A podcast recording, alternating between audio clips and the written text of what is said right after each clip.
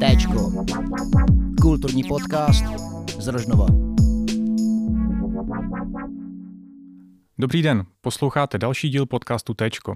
Mé jméno je Pavel Jakubík a my dnes budeme mluvit především o cestování. Mým hostem je totiž cestovatel, dobrodruh, koloběžkář a v této chvíli taky spisovatel, který pracuje na své druhé knize Margelínek. A my si s ním budeme povídat o zdolávání kontinentu na koloběžce, ale také o charitě a o tom, jaké je trávit zimu na Valašsku v Maringotce. Ahoj Marku. Ahoj, děkuji moc za pozvání. Marku, prosím tě, kdy a především proč se rozhodl opustit takový ten pohodlný život zaměstnance a stát se cestovatelem na volné noze? Ten impuls přišel před čtyřmi, nebo teď už asi před pěti lety, kdy jsem pracoval na manažerské pozici v DHL a já jsem furt neustále vždycky si bral v práci dovolenou na jeden měsíc, vždycky, když za ten rok jsem si vždycky vzal ten měsíc. A odlítal jsem do Jižní Ameriky. Mě to vždycky ta Jižní Amerika tak jako bavila, tak, tak jsem se pro ní nadchl. Já jsem neustále tam si vzal dovolenou a vždycky jsem tam jako lítal. A vždycky jsem se pak vrátil zpátky, tak to pak na mě po tom měsíci vždycky padlo. Vrátil jsem se do toho pracovního procesu, teďka jsem tam viděl ty skladníky a teďka ty, ty, ty vedoucí a, a tak a jedeš pak tou tramvají, protože jsem pracoval v Praze. No a říkám si, tyjo, tak takhle jako úplně jako nechci, jako, a zpracoval jsem to a zatnul jsem zuby a řekl jsem ne, prostě já potřebuji tu práci, potřebuji mít ty jistoty. No ale v momentě, kdy jsem pak eh, si vzal znova zase jako dovolenou, že odletím do Jižní Ameriky, do Kolumbie, tak eh, po tom měsíce, co jsem se vrátil, tak jsem se řekl, že už do té práce se prostě nevrátím. Takže ze dne na den jsem dal výpověď.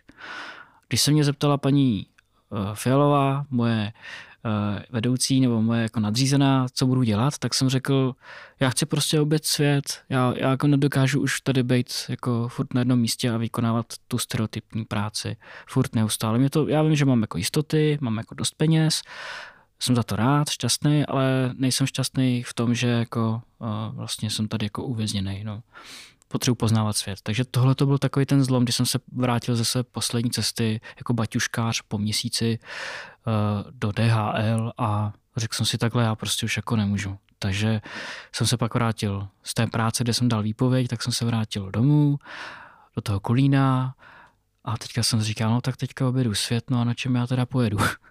tak, jsem, tak jsem jako objevil tu koloběžku, na který já jsem takhle jako normálně jezdil a řekl jsem si, no tak já prostě objedu svět na koloběžce třeba, když to bude možný. No. A od té doby to dělám. A ta koloběžka byla proto, že si jako na ní nějak jako častěji jezdíval, jezdíval si další vzdálenosti, nebo to byl fakt jenom takovýhle jako úplně jako chvilkový impuls, protože já kdybych měl jako jet objíždět svět na nějakém dopravním prostředku, který má kola, ta koloběžka je úplně to poslední v řadě, co si vyberu. Já úplně ti rozumím, ale já jsem měl takovou malou skladací koloběžku, na které jsem vždycky jezdil za svýma kamarádama různě navštěvovat jako potom Kolíně, nebo pak do práce, když jsem pracoval v Kolíně, tak jsem tam jezdil taky na koloběžce. No a já jsem to měl tak v té hlavě jako zarytý, že jsem jako si říkal, abych ten svět jako chtěl obět, ale chtěl bych ho jako třeba prostopovat. A k tomu, abych ho prostopoval, tak bych třeba mohl využít i koloběžku. Co když mě náhodou nezastaví nějaké auto? Jo, takže tam byly ty strachy. A takže ta koloběžka byla takový jako můj takový jako, taková jistota, že když mi nikdo nezastaví, tak já si použiju tu koloběžku a těch pár kiláků si prostě dojedu někam, kde můžu pak přespat nebo do nějakého hostelu. Takováhle byla moje první jako první vize. Pak jsem si řekl, to na té koloběžce, to, uh, ona je moc jako malá, to asi jako třeba co když to jako nepůjde, takže další strach si objevil. Tak jsem začal jako googlit, jestli jsou nějaký větší koloběžky a najednou se mi otevřel svět koloběžek. Zjistil jsem, že jsou nějaký jako terénní, pak jsou nějaký jako normálně tady na, na silniční, jako klasický, jo. No, závodní koloběžky jako velké, 28-28 kola, ty jo. No a takže netrvalo dlouho a už jsem měl koloběžku 25, 26, 20 kola, jo, a prostě už jsem si trénoval na, na Jižní Ameriku a řekl jsem si, jo, tak prostě nepojedu na tý malý, pojedu si tu velkou a bude to pecka, jako. Ty jsi člověk, který má během roku desítky přednášek o, o cestách, které podnikl. Měl jsi ten nápad už nějak jakoby z toho prvopočátku, kdy jsi vyrážel na cestu, nebo ti to napadlo až, až potom později? No, já jsem vlastně jako původně chtěl jako jenom vypadnout z toho stereotypu a poznat tu Jižní Ameriku, tu Latinskou Ameriku, Střední a Jižní Amerika, tak poznat to tak jako jako vlastně rozloučit se s ní, protože jak já jsem tam furt jezdil, neustále jsem tam jezdil, vždycky na ten jeden měsíc, tak jsem si říkal, to já bych tu Jižní Ameriku fakt chtěl poznat jako celou, ten měsíc mi na to prostě nestačí. Takže to byl takový impuls, že jo, tak já si to prostě poznám a zase se třeba vrátím do nějakého pracovního procesu. Jo, chci si prostě jako užít třeba rok na cestě, uvidím, co mi to dá, uvidím, co mi to nedá a prostě pak se uvidí, jestli jako co, neměl jsem nějaký plán, jako ne, vůbec nebyl plán, jo, teďka se ze mě stane profesionální cestovatel a budu mít přednášky a budu psát knížky a, a to, to vůbec tam jako nebylo. Já jsem prostě pouze chtěl vypadnout z toho stereotypu, eh, z té práce, užít si to, zažít to trošku jinak, ten život, nejen prostě stávat ve tři, ve, ve čtyři ráno a vracet se v pět hodin odpoledne z práce domů. A pak zase se ráno probudit a, ale prostě jako takovou tu svobodu, jako jinou svobodu, než ji zažíváme dnes a denně teďka. Takže to, co přišlo potom, když jsem se vrátil po té Jižní Americe, tak to jsem vůbec jako nečekal. Jsem napsal jeden, dva e-maily ještě na nátlak k kamarádu, abych jim něco prostě řekl o, o té Jižní Americe, takže jsme udělali dvě, tři přednášky, které prostě byly docela jako úspěšné. Lidi to zajímalo. No a najednou prostě z toho bylo pět přednášek, deset přednášek, dvacet přednášek a pak jsem si řekl, tyjo, ty ale ono to asi nějak jako jde, já si nemusím chodit úplně jako do práce, tyjo, jako to mi stačí na moje jako živobytí nebo na, na moje žití. A, takže jsem pak začal řešit jako dokonce i sponzory. Říkal jsem si, tyjo, když mám takhle ty přednášky, to bych vlastně mohl jako třeba i oslovit nějaký sponzory, že by třeba, nebo partnery, se kterými, já, se kterými bych mohl spolupracovat a mohli by se podílet vlastně na tom, co já jako chci, nebo co, co na tom společným, oslovit nějaký různý charity a, a najednou z takového malého zrníčka najednou vykvetlo něco obrovského.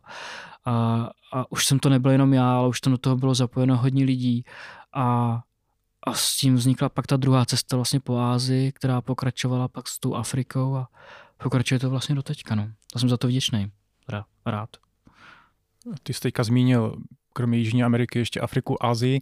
Eh, víš tak zhruba, kromě toho počtu kontinentů, kolik zemí si projel, kolik, kolik tisíců kilometrů si na koloběžce urazil? No, tak to zemí vůbec nevím, to se, se fakt omlouvám, ale jako v Jižní Americe to bylo 15 států, v Ázii to bylo 13 států a v Africe to bylo 6 států. Takže 15 plus 13 je 28, plus těch 6 je... 34. 34, no. Hmm. 34 států na koloběžce, 20 tisíc kilometrů a dohromady na té cestě to je Jižní Amerika 9 měsíců, Ázie byla 8 měsíců, Jižní Amerika, Afrika byla 4 měsíce. Takže to je zase počty 8 plus 9, to je 17, plus těch, e, teďka ty 4 měsíce, takže vlastně 21, 22 měsíců, no. Na cestě. Takže dva roky skoro. No, téměř jo. Hmm. A během těch skoro dvou let a těch víc než 20 tisíců kiláků byla nějaká chvilka, kdy jsi říkal, jako že bys to zabalil, jako kdy jsi řekl, tohle už fakt nemám zapotřebí a, a balím to a jedu zpátky? No, těch chvil bylo hodně. Ta první byla třeba v Jižní Americe, když, když jedeš, na, když jedeš v Bolívii na Salar de Uyuni, což je největší solná pláň na světě, solná. A tam jdeš a ve 4000 metrech máš tam minus 10 stupňů a říkáš si, a jedeš v těch takových těch klasických botaskách eh, letních a si říkáš, mám to zapotřebí, co jsem si to vymyslel. Já na to, to zapotřebí nemám, jako. Takže to byla taková první. Pak byla to taková druhá a to byla v Ázii, v Laosu, kdy jsem zase jel v plavkách protože mi celý měsíc pršelo a já už jsem neměl tu potřebu neustále sušit eh, jako promočené jako prádlo, takže jsem furt, furt v plavkách jel a uh, vůbec jsem neviděl jako konec. Jo. Měsíc v Laosu, v neznámý zemi, uh, neznáš to tam, nevíš vůbec nic o tom, nerozumíš ani těm lidem, když to v té Jižní Americe těm lidem jsem aspoň rozuměl španělsky, tady jako vůbec, v Laosu na to mluví, vůbec nevíš, neumí anglicky, takže to bylo hodně těžké, když jsem si říkal, ty monzonový deště, dávají mi fakt jako zabrat a měl jsem ten pocit, že se fakt jako na to vyprdnu a koloběžku zahodím do příkopu a s Vostudou si koupím letenku na Sri Lanku a budu dva měsíce relaxovat na Sri Lance a pak se z Vostudu vrátím do České republiky. Já jsem to nedojel, protože přece jenom už to sledovalo hodně lidí, takže tak, ale nakonec teda jako ta, ta vůle zvítězila, že to prostě dotáhnu do konce a prostě dotáhl jsem to do toho Singapuru. A pak to byl třetí moment a ten byl teďka v Africe a to bylo v Mozambiku, kdy jsem seděl eh, prostě na písku a bolely mě kolena. Protože přece jenom, co se budeme říkat, eh, jako za poslední roky na to tolik tisíc kilometrů, samozřejmě se to trošku odrazí i na, na, na, na tom, na ty fyzické jako Eh, schránce, takže ty kolena prostě jako dávaly hodně zabrat, dal jsem jim hodně zabrat v Himalájích i v Andách. Takže ono a jako a potom, když máš 45 stupňů vedra v Mozambiku a, a prostě jsou tam zase jiný jako klimatické podmínky a vlhkost 80 stupňů, tak ono potom jako to tělo prostě to tělo je prostě opotřebované, takže tam jsem seděl a říkal jsem si, to já to nedojedu, do tý, ani do té Ugandy to nedojedu, jako jo, jsem si říkal. No a nakonec teda jsem to tam dojel, jo, a silou nějak vůle, ale prostě jako to byl taky Mozambiku. Takže pro mě Bolívie, Laos a Mozambik jsou pro mě kritické země, kde jsem si říkal, hele, jo, nevím, co budu dělat, jako dám si odpočinek a uvidíme, co, co, co jak, tak to tělo prostě, jak psychika se s tím srovná, no. Není to úplně lehká záležitost, ono se řekne koloběžka, uh, jako, ale ono prostě se musíš odrážet, že jo, levou, pravou, prostě zapuješ všechny svaly, o kterých ani nevíš, že máš. Není to prostě žádná sranda. No. O tom nepochybuju, proto jsem říkal, že bych si určitě nevybral na cesty koloběžku. Já jsem si to uvědomil až v té Jižní Americe. to muselo být bolestné uvědomění. Prosím tě, a, a kromě těchto těch jakoby věcí, které se týkaly nadmorské výšky, počasí, vyčerpání. Eh, měl jsi na cestách někdy jako strach? Bál se někdy fakt, že už jako jde do tuhého a, říkal jsi, že tohle už byl fakt blbý nápad? Hmm, marně tady pátrám očima a, a pátrám v mysli, jestli se mi něco takového stalo a jestli jsem měl strach. A musím říct teda, že a, jako ten strach já jsem tam neměl. Já jsem ani na té jedné cestě, ani, ani, ani v Jižní Americe, ani v Asii, ani na africkém kontinentě, tak já jsem strach jako neměl. Což jako, víš co, ono, když se zabalíš a vemeš si pár věcí, a zabalíš si to prostě do batožiny a máš dohromady 10 kilo, a prostě tam jedeš s tím přesvědčením, že se ti nic jako nestane. Jako ty, kdyby, když budeš mít jako strach, tak já se obávám, že to, co ty vyzařuješ, to přitahuješ. Takhle na těch mých cestách to funguje. Takže kdybych já měl jako ten strach, kdybych mu dával jako volný pole působnosti, tak se obávám, že by se mi to potom hezky jako vyreflektovalo. Takže, vyreflektovalo. Takže já na těch cestách se snažím uh, být pozitivní a na každém tom novém dnu se snažím najít vždycky to hezký. A je to, co je to. A ono se, ono se mi to tak jako hezky i odráží. Takže opravdu uh, ať, je to, ať jsou to ty tři kontinenty, které jsem jmenoval, tak opravdu uh, vždycky potkávám lidi, kteří mi buď to pomůžou na té cestě, třeba v té Kolumbii. Já třeba jsem na ně nevěděl, kde jsem, koukám do mobilu, do mapy a prostě najednou během deseti sekund přijdou, přijde pět Kolumbínců, jeden z levé strany, druhý zprava, uh, zprostřed, ze zadu, z, jo, různě. A najednou mi tady poradí a řeknou mi, hele, tady prostě zrovna je, je hasická stanice, tam můžeš přespat, jo, a takhle úplně nenávazně jako a, za, a během pěti sekund jsou pryč, jo, vůbec ani nevím, kde se vzali, jo, ale Jo, a to, stejný, to stejný máš v Ázii i v té Jižní Americe, fakt jako najednou, se ob, kde se vemou, to tu se berou prostě nějaký lidi, kteří tě poradějí, zmizej a prostě jako dobrý. Takže vůbec jsem nezažil žádný připadení, žádný jako násilnosti, žádný jako, uh, jako nenávistní věci, vůbec naopak, jo, prostě já se, já, já se domnívám, že uh, to, s jakou ty jedeš, tak to se ti jako vrací to, to, ten svět pak jako funguje. A jak se říká, i když jedeš, když jedeš sám, tak se pak celý svět spojí, aby jel s tebou. A to jsem toho zastáncem, že to tak opravdu je. Moje zkušenost teda. Jak své cesty financuješ? Já myslím, že u, spou- u spousty lidí je nějak zakořeněno přesvědčení, že lidi jako ty, kteří cestují, potom jezdí s přednáškami po republice, vyberou peníze od sponzorů, pocestují si po světě, projedou si nějakou krásnou část, část země a potom si ještě vydělají peníze na přednáškách. Je, je to až tak jednoduché a, a pohodové? Někdo si dokonce myslí, že to je prostě jako úplně se mají nejlíp jako tyhle lidi, že prostě jim to lidi zaplatí přes crowdfundingové kampaně, kde si co si. Ale ona zatím je obrovská jako dřina. Jo. Prostě vím si, že uh, mám sociální sítě, které mi k tomu samozřejmě pomáhají a bez těch sociálních sítí bych třeba nebyl tam, kde bych chtěl, kde jsem měl v plánu jako být, to znamená vydělávat si tím, co dělám, to znamená psaní knih a, a dělat různé věci, které mi pomáhají k tomu prostě si koupit rohlík, že jdu do obchodu koupit si ten rohlík nebo jídlo. Ale ono to není jako jen tak. Myslím si, že první cesta, tak to jsem si zaplatil sám. To jsem nedostal až od nikoho žádné peníze. Pak byla ta druhá cesta jako po, po azijském kontinentě a zase chodíš na přednášky, máš brigádu, měl jsem i brigádu, takže jsem taky teďka nedávno říkal, že vlastně Uh, už jsem nechtěl, se nechtěl nikde vázat a psát někde jako uh, podepisovat smlouvy na dobu neurčitou nebo na určitou.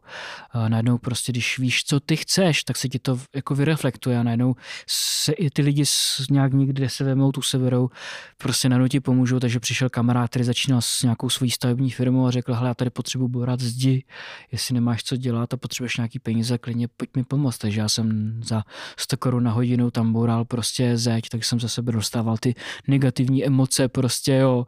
A dostával jsem ze sebe jako a pomohlo mi to, protože mi to pomohlo k tomu, že zase mi přibyly peníze na tu azijskou cestu díky tomu. Takže díky tomu, takže jsem měl přednášky, uh, měl jsem přednášky, z nich jsem měl peníze, z těch přednášek, z brigád jsem měl jakoby peníze a pak Bavíme se v, řá, v řádově o pár tisícovek, ne desetitisíce, ale pár tisícovek jsem dostal tady od partnera vlastně jedu, což mi, co mi dodává ty koloběžky, tak jako jo, pojďme se domluvit na nějakým jako marketingu nebo na něčem takovým, my tě rádi prostě podpoříme. Stane ta koloběžka vidět na každé fotografii, kterou ty pořídíš, takže jako uh, pojďme, my ti tady dáme nějaký peníze a dobrý, jako jo, ale nebylo to, to jo, nějaký podepisování smluv a teďka tady ze mě je nějaký jako profesionální cestovatel, to ne. Naopak, eh, já jsem ještě udělal tu věc, že jsem protože když jsem si zjišťoval věci o Bangladeži a vůbec o, o těch věcech, o těch státech eh, v té Ázii, tak já jsem si že třeba právě ta Bangladeš je jedna z těch nejchudších, nejchudších destinací vůbec jako na světě. Jedna věc. Druhá věc, 70% obyvatel negramotnost absolutní.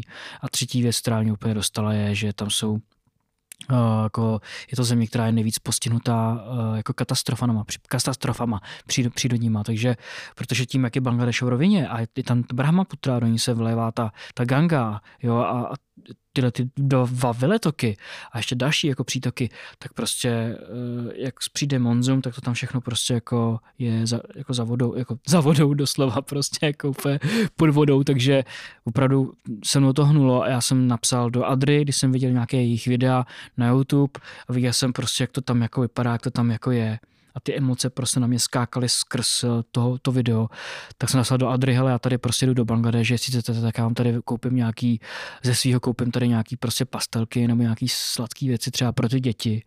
A oni mi napsali, jo, to je dobrý nápad, eh, tak se za náma zastav. Tak jsem tam za nima přišel a najednou jsme si padli do, do, do oka a udělali jsme projekt, který se jmenoval Dobroběžka. A Dobroběžka, takže stránky Dobroběžka a teďka jako virtuální kampaň, kde lidi si kupovali virtuální jako kilometry od Dobroběžníka nebo od Marka Jilínka a tyhle ty peníze, eh, třeba nevím, například 100 kilometrů stálo třeba hm, tisíc korun, 20 kilometrů 200 korun, jo, prostě různě to tam jako bylo. No a tyhle ty peníze putovaly na projekt vlastně byl Bangla Kids, Čelantika, kde eh, to spravovala ta Adra, která posílala pak ty peníze vlastně do té Bangladeže těm dětskám na pomoc, aby, protože v té Bangladeži je povinná školní docházka, ale zároveň prostě ty, eh, je placená, takže ty dětka si to nemůžou dovolit, protože už, jak jsem zmiňoval, je to tam takový, jak, takový jaký je. Takže vybral se 120 tisíc korun a vlastně jako, jo, naopak se snažím ještě jako podpořit to. Takže tam nebyla viděna toho, protože právě, abych se vrátil zpátky k tomu, na, k té otázce, že spousta lidí si myslí, jo, tak tady to on to dělá jenom kvůli tomu, aby třeba si i jako vydělal, jako, aby jako žil prostě někde jako takhle, což samozřejmě není špatná věc, jako jo, když to má, jako každá věc má svý, svýho kupce, že jo, ale e, jako prvotně to vůbec jako nebylo určený k tomu, jo, teďka se tím budu jako živit a budu, tím jako, budu si tím jako vydělávat. Měl jsem v plánu právě po té Jižní Americe se vrátit do, třeba do té logistiky nebo někde být, ale když najednou jsem viděl, že jsou ty přednášky a že prostě najednou to nějakým způsobem jako jede a je to wow, je to jako super, tak já asi teda fakt do té práce chodit nemusím, tak mi to přišlo pak jako logické, jako přestup vlastně na tu volnou nohu, že můžu dělat něco, co mě baví a co mě naplňuje. A vlastně zároveň, eh, když se nabízí pak i to partnerství, že mi někdo nabízí něco, tak přece bych byl jako hloupý, kdybych to jako odmítl. Jo, když se nabízí jako dobrý podmínky, nebudu ze sebe dělat někde nějakýho jako, jako v vozovkách nějakého jako blbečka, že budu něco někde propagovat, ale to tak jako, jako na té volné noze, udělej si to tak, jak chceš, my s tím budeme spokojení, můžeš to konzultovat s náma, tady máš nějaký prostě tady peníz a budeme rádi, když nás prostě někde jako občas někde něco o nás napíšeš nebo občas někde on nás něco řekne, že budeme jedině rádi. Takže na volné noze úplně jako, jako volný to všechno bylo. Takže ta druhá cesta už byla taková, že jsem se na to vydělal těma přednáškama. Dostal jsem nějaký tady uh, finanční obnos vlastně od, od toho jedučka. A jako to bylo, to bylo jako celé. Jako jo. A pak jsem se vrátil z té Ázie Vybralo se vlastně na Dobroběžce se vybralo 120 tisíc korun, který putovali na Čelantiku a já jsem pak začal vlastně mít přednášky po celé republice a to bylo 150 přednášek za ten rok. A vlastně za, těle, za ten rok si člověk vlastně našetří peníze na to, aby pak mohl jako úplně jako bez, bez toho, aniž by někde, někde něco žádal nebo někde jako dejte mi někdo nějaký peníze nebo takhle, tak, takže takhle to bylo. Pravda, udělal jsem crowdfundingovou kampaň na startovači, na dokument, protože ta komunita se najednou jako rozrostla a přišlo mi jako super, že když teda se napsala ta knížka z té, z té azijské cesty, tak mi přišlo a prodávala se hodně, tak, nebo do té doby, než byla teda korona, tak se hodně prodávala, pak už lidi přestali chodit do knihkupectví, tak mi přišlo super udělat jako dokument. A, ale vlastně s tím, co jsem měl našetřeného, tak jsem zjistil, že vlastně za tu fototechniku, kterou bych jako pořídil, tak bych vlastně jako jel s minimálníma nákladama, což se mi úplně jako nechtělo tak jsem dostal nápad, hele, to, když tady je taková komunita, která mi fandí a která vlastně má ráda ty moje věci, které já jako vytvářím, tak pojďme se teda na to jako složit. Tak, takže jsme udělali crowdfundingovou kampaň, kde 100 lidí, udělali jsme to záměrně tak, aby to zase nebylo jako přehršel jako lidí, protože ono potom tě nebaví chodit na poštu prostě furt jako, jako, jako jo. Takže jsme udělali prostě pro 100 lidí, ty ceny byly tak jako nastavený vlastně, aby to bylo tak nějak těch 100, 150 lidí, aby se to zaplatilo. Vybralo se nějakých 100, 120 tisíc korun a koupila se vlastně fototechnika, a vlastně všechny věci s tím spojený, Osmo Pocket a Fujifilm a dron a takovéhle věci vlastně na, s tím, že natočíme dokument a lidem ho potom vlastně pošleme jakoby v online podobě, tu online vlastně a, a je to něco super, na, na co se složilo 150 lidí. Takže to bylo jediný, jako co, co, co bylo to, ale rozhodně to nebylo, že mi někdo zaplatil jako dovoleno nebo tak, ale bylo to právě na ten dokument. No. Ty už se v tom, co jsi říkal, dotkl Adry, eh, toho, že, že nějak pomáháš charitě, snažíš se s nimi spolupracovat. Mm, řekneš ještě, jestli jsou nějaké další projekty, kromě, kromě toho, který už jsi zmiňoval, a, a co tě k tomu motivuje? Říkal jsi, že jako video Adry tě, tě zasáhlo a motivovalo tě, tě pomáhat, ale ono to jako není asi v současné době úplně, úplně samozřejmost u lidí. Tak co tě, co tě tlačí k tomu pomáhat charitě nebo pomáhat lidem? Já jsem prostě nechtěl být jako jeden, jako, jako, jeden, jako jeden z mnoha turistů, kteří projíždějí to zemí a fotí si ty lidi jako opičky a všechno, co tam jako vidí. A když jsem viděl, v jakém stavu to tam je, tak prostě bych měl jako špatný svědomí z toho, že, že uh, při tom, kolik lidí mě sleduje, tak uh, s těma lidma neudělat něco pro ostatní lidi. Přišlo mi to prostě jako jako samozřejmý, prostě jako fair. Když oni jsou tak pohostinní, tak proč bych já nemohl jako pomoct prostě těm jejím dětskám? Jo, to, přišlo mi to jako absolutně jako normální, já nevím, prostě tu tendenci jsem měl i v Jižní Americe, jako v Bolívii nebo tak, ale neměl jsem na to tehdy jako dostatečně jako eh, zázemí technický ani jako prostředky. Ale když se prostě, když s tou Adrou, ta Adra to už je jako obrovitánská jako záležitost, tak, tak to šlo úplně samo hladce a prostě přišlo mi to úplně skvělý, že tady někdo si tady koupí prostě kilometry a ví, že prostě jako ty peníze, že za to nic nemá, ale má za to jenom prostě dobrý pocit. A prostě mě to úplně jako najednou jsem si jako, jako ověřil a zjistil jsem, že s náma lidma to není ještě tak špatný a že dokážeme prostě jako jako posílat to dobro i jinou formou než jenom slovama, ale i třeba právě jako tou materiální věcí nebo finanční, nebo těma financema. No, takže uh, jako jo, pro někoho to není samozřejmé, ale já jsem prostě jako cítil tu potřebu tohle prostě udělat, no. Uh, jako demonstrovat to, že to můžeme dělat jako všichni, že to dobro tady prostě je a že mi přijde prostě sympatický, přijde mi to jako naprosto normální. No. Takže to samé pro, proběhlo vlastně s Afrikou, kde se vybralo 21 tisíc korun za, za ty čtyři nebo za jo, tři a půl, čtyři měsíce. Ta kampaň teda běžela tři měsíce jenom. A vybralo se teda jenom 21 tisíc korun, protože už přišla ta korona a lidi samozřejmě nevěděli, co se bude dít, takže se to hodně na tom odrazilo. A to bylo ve spolupráci s Vakitakou a Bindi Orphans. Do toho jsem měl ještě naštívit nějaké neziskové organizace, pro které, které jsou pod člověkem v tísni, takže až takhle. A přišlo mi to úplně jako něco, co už jako by ke mně patří, že ukázat těm lidem, že to dobro, že když ho může vykonávat tady nějaký týpek prostě na koloběžce a protože víš co, mě ty lidi na té cestě pomáhají. To není jako jen tak, já prostě někam přijedu a oni mi třeba dají peníze jen tak. Jo. Na ulici, když jedeš v Kolumbii, týpek mě zastaví, dá mi vody, jo, v plastu dá mi vody, nebo, nebo něco sladkého a do toho vytahuje peníze, jo. Lidi jedou, mávají na tebe, že křičej, prostě ať u nich přespíš, stejně to v Bangladeži, v Indii, jo, a, já, a prostě mně přijde jako, uh, jako mně přijde úplně naprosto normální to nějakým způsobem jako poslat dál, Jo, že když já mám takovýhle komfort, že uh, prostě ty lidi mě takhle jako hostí, tak proč bych já nemohl pomoct jako zrovna na tom kontinentě, kudy já projíždím zase jako, je to, je to takový jako koloběh, jo. Ty, ty, když dostaneš peníze, tak je taky jdeš jako utratit do supermarketu nebo, nebo za něco dobrého, nebo někomu třeba uděláš jako radost, jo, že koupíš někomu dárek za, za ty vydělané peníze. Tak mně přijde jako fér, když já si tady vydělám jako peníze z přednášek, něco tady někde dostanu, tak prostě mi přijde jako super zase to poslat jako dál.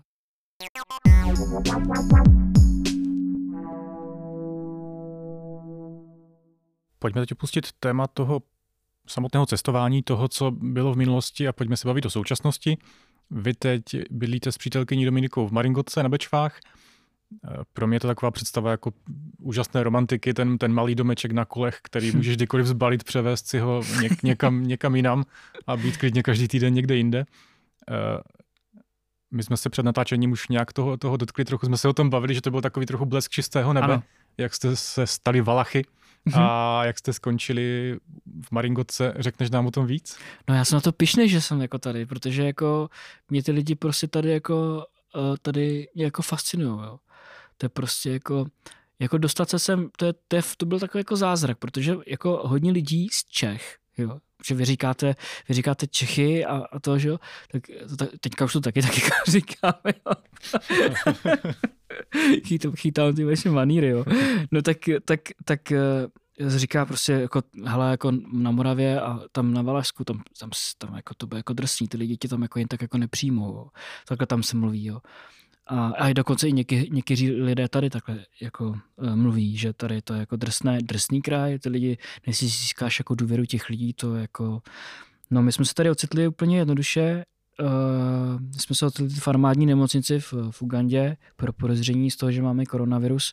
Uh, protože lidi v Africe si mysleli, že máme koronavirus, protože prezident jim to tam říkal horem dolem každý den. Takže na udání vlastně za náma přijela prostě policie, která nás prostě zbalila a odvezla nás prostě do nejbližší armádní nemocnice, která sloužila právě pro lidi, kteří mají podezření na koronavirus. Podrobili jsme se těm testům a koronavirus jsme neměli, nebo ne, ne, nebyli jsme pozitivní. A načež jsme si řekli, a tak tady naše cesta končí, protože já jsem zapomněl říct, ta Afrika byla s mojí partnerkou Dominikou, tak eh, tady naše cesta končí eh, a co budeme dělat dál? No, tak budeme řešit repatriační lety, takže jsme řešili repatriační lety, jenže oni žádný nebyli. Jako pro Českou republiku, a, takže jsme se nali přes německou ambasádu repatriační let, který, který byl taky placený, takže nevím, proč je to zrovna, no to je jedno, prostě repatriační let. A odletěli jsme do Německa a já jsem napsal svým kamarádovi Petru Fialovi, tak eh, tady právě tady odsaď eh, vlastně, že z Rožnova pod Radoštěm, nebo teďka byli na Hutisku Solanci, tak jsem mu napsal, že to, že, že jsme docela, protože jsme spolu normálně komunikovali, jo, jako vždycky já jsem mu poslal nějaký video a on mi zase poslal nějaký video z koncertu nebo takhle, víš. Takže jsem mu napsal, hele, my asi jako jsme v pěkný brindě, protože jako my přijedeme a vůbec nevíme, kde jako budeme, jo, protože navíc nevíme, kde budeme jako strávit 14 denní karanténu, protože to je jako a musíš, když se vrátíš z nějaký té země v té době, tak byl nouzový stav, takže takhle. No a uh, Přesně jenom, ještě se zapomněl říct jednu důležitou věc a to je to, ty, když jako odjíždíš na takovou delší cestu, tak ty, si, ty musíš dát takový pověď v práci, jo, takže já jsem uzavřel všechny věci, které jsem měl někde dohodlý, uh, že to znamená konec těch přednášek, všechno termínově, to všechno krásně jako vyšlo, dáš výpověď z bytu, takže konec, konec, že jo, jo a vlastně z tebe prostě najednou bezdomovec a tvoje jediný, tvůj jediný domov, který je, je to stoupátko tvý koloběžky a to, kde momentálně seš, jako. No, takže ty samozřejmě nechceš jako v době karantény otravovat prostě jako a v nouzi stavě svoji maminku a obtěžovat nějaký příbuzný a budu zbytečně zatěžovat tím, že nemáš kde být, že jo? Že jsi přece dospělý člověk a musíš se o sebe sám postarat. No a nakonec teda uh, to dopadlo tak, že uh, my jsme to ani vůbec nějak neřešili. Já jsem napsal jenom, hele, my přijdeme do Čech tolik a v tolik, hodili nás na hranice jeden chlapík a uh, budeme tam v tolik a v tolik a jako uvidíme, co bude dál. My jsme měli v plánu na té kolběžce třeba do Dačic nebo někam prostě jako, nebo někde prostě si tady něco někde pronajmout, někde víš. Uh, ale furt jako neustále jako za, za chodu. No a on přijel právě ten Petr, mě nás překvapil a napsal, hele, já budu na hranicích v tolik a v tolik. Ty, to on tam fakt jako bude, jo. tak to je hustý. Takže on normálně z Rožnova pod Radhoštěm dojel uh, přes, přes spáním teda v Praze, dojel na hranice eh, Ježíši Maria, jak se to tam jmenuje, no prostě na hranice, tam uh, u Chebu, jo, a tam nás vyzvednul normálně, odvez nás do, do Rožnova pod Radhoštěm do 14 denní karantény, řekl, všechno jsem vám, všechno jsem vám zařídil, máte domluvenou 14 denní karanténu tady u Petra Faldína tady v penzionu tam. A, a jsme na úplně koukali, říkal, tak to si děláš srandu tak to je jako hustý. No. My jsme tady nikdy v životě nebyli. Tak jsme tady byli v té 14 denní karanténě. Teďka jsme se skamarádili s tím Mirkem Faldínem ještě, že jo. A, takže zase hezký, jako taky člověk na stejné vlně. No a ten nám pak řekl, až tady jako to dořešíte, až, až tady skončí ta 14 denní, denní karanténa, může to tady být tak dlouho, jak chcete, než si něco tady, než si někde pronajmete, nebo než se rozhodnete zase pokračovat někam dál, tak tady prostě máte dveře otevřené tak jsme si říkali, to je fakt tady hustý, no. A teď, když se tady procházíme po tom Rožnově a vůbec celkově ty kopečky kolem, že jo, protože já jsem bez kterých jako byl naposledy v páté třídě, jo, ještě na týden, takže jsem si tak vůbec jako a, a když přece jsem měl přednášku třeba někde na Vsetínsku nebo takhle, tak vůbec jsem vždycky přijedeš a odjedeš ještě ten den většinou. Nebo přespíš a vůbec to nějak nevnímáš. Jo. Pokračuješ v té šňůře, takže jsem nějak jako ty beskydy nevnímal, no a najednou prostě máš se ti zastavil svět, máš spoustu času. Nám se tady tak líbilo, že prostě jsme řešili, co dál. Tak jestli si tady koupíme někde nějakou jako, jako chati, ne koupíme, to jsme neměli za stolik peněz, ale si, si pronajmeme nějakou chatičku. Zjistili jsme, že tady jsou opravdu jako v pronamu nějaké chatičky, ale za, za třeba 25 tisíc jako měsíčně nebo tak, uh, něco za 15, jo, a říkáme, říkáme si to, tolik peněz nemáme. A vzhledem k tomu, že já jsem pracoval eh, před deseti lety na virologii a na mikrobiologii a, a, a, a přece jenom a eh, už něco mám jako nacestovaného a dokážu číst mezi řádcích a, a dokážu nějakým způsobem uh, si překládat to, co se děje ve světě v, v těch různých jako serverů jakoby zahraničních a tak. Tak jsem si říkal, hele, ono to asi tady bude i na podzim a úplně není jako Možná, protože vzhledem k tomu, jakou mám profesi, což je takový ten jako teda fotograf, cestovatel a, a člověk na volné noze, tak uh, asi teda jako bude dobrý si nějakým způsobem zaopatřit, tak jsme si mysleli nakonec, že si koupíme jurtu nebo nějakou maringotku. A najednou vyvstala otázka, kam to jako dáme. Jo, tak jsme říkali Petrovi Fialovi, viď? říkali jsme mu, to jo, hele Peťo, jako my si asi koupíme nejspíš maringotku, no kam to dáte, jako to musíte najít nějakou levku, tak počkej, tak já se podívám, tak taky, začal taky, taky, jako začali jsme vymýšlet, jako kam vlastně bychom mohli, jo, protože opravdu chtěli jsme něco, co bude naše, protože jsme věděli, že vlastně když půjdeme do pronájmu, tak není úplně jako stoprocentní šance, eh, nebo není tam stoprocentní jako to, že bychom tam jako uh, že bychom to utáhli. Jo. Přece jenom minulý rok třeba jsem byl schopný utáhnout prostě byt za 15 tisíc nájem, protože jsem tady prodal nějaké fotografie, knížky a prostě všechno to nějak, všechno se všem šlo a teď, když je ta korona, tak to úplně přece jenom člověk dává víc, eh, jako je takový víc pozornější na to, za co utrácí peníze. Že jo. Takže jsme řešili vlastně co? Maringotka jasný, tak jsme se najeli nakonec Maringotku uh, za 55 tisíc korun, jo, tak jsme si říkali, to na to máme, tak to koupíme a teďka si asi budeme muset ještě nějaký, nějaký asi někde možná schrasit peníze na to, aby jsme to jako dali do kumpy.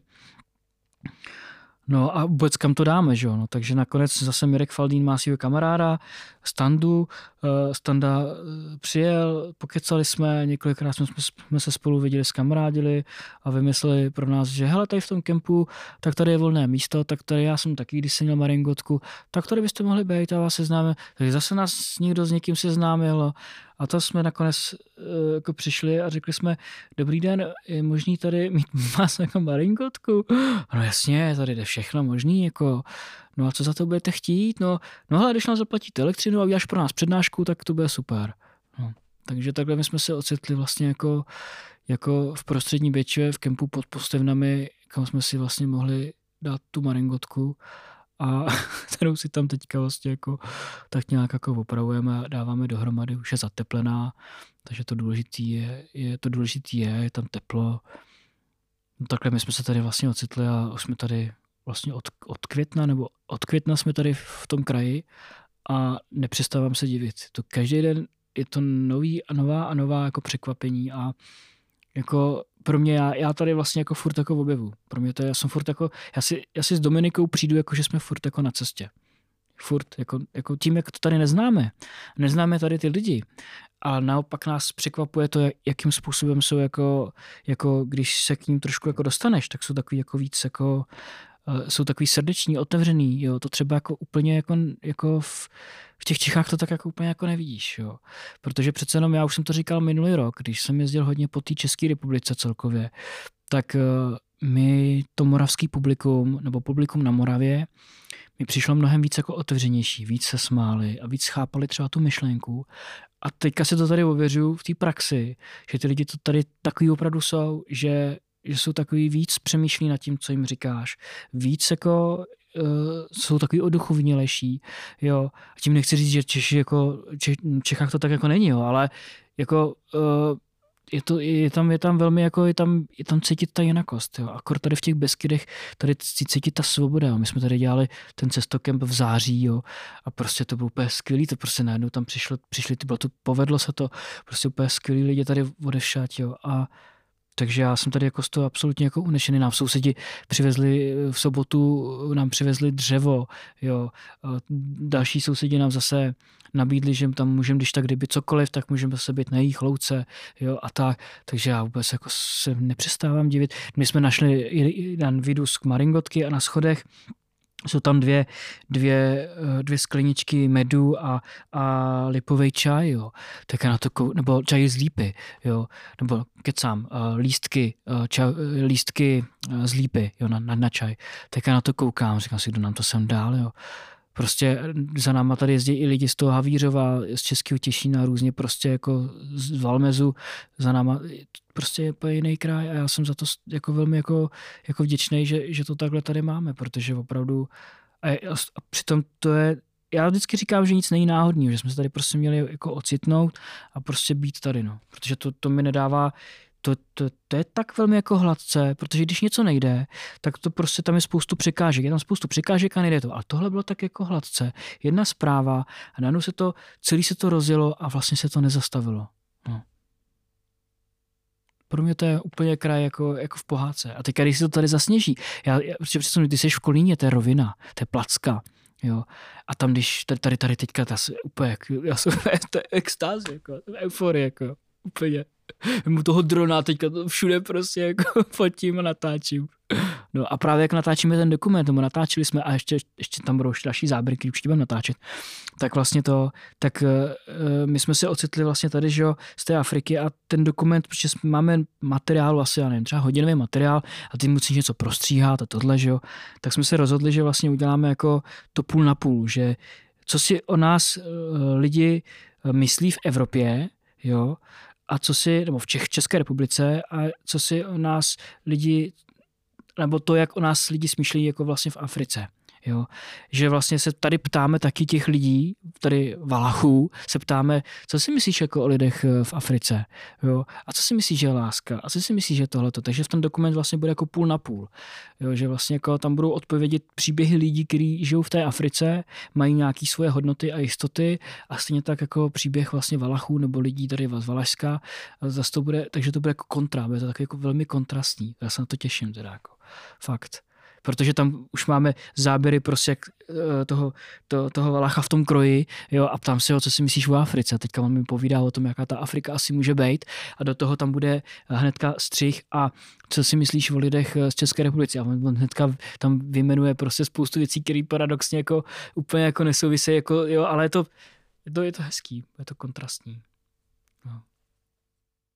Slyšeli jste další díl podcastu Tečko a dnes byl naším hostem cestovatel Mark Jelínek. Marku, děkuji, že jsi přišel. Já moc děkuji za pozvání. Všechny díly našeho podcastu najdete na webu T-klubu a na nejznámějších audioplatformách.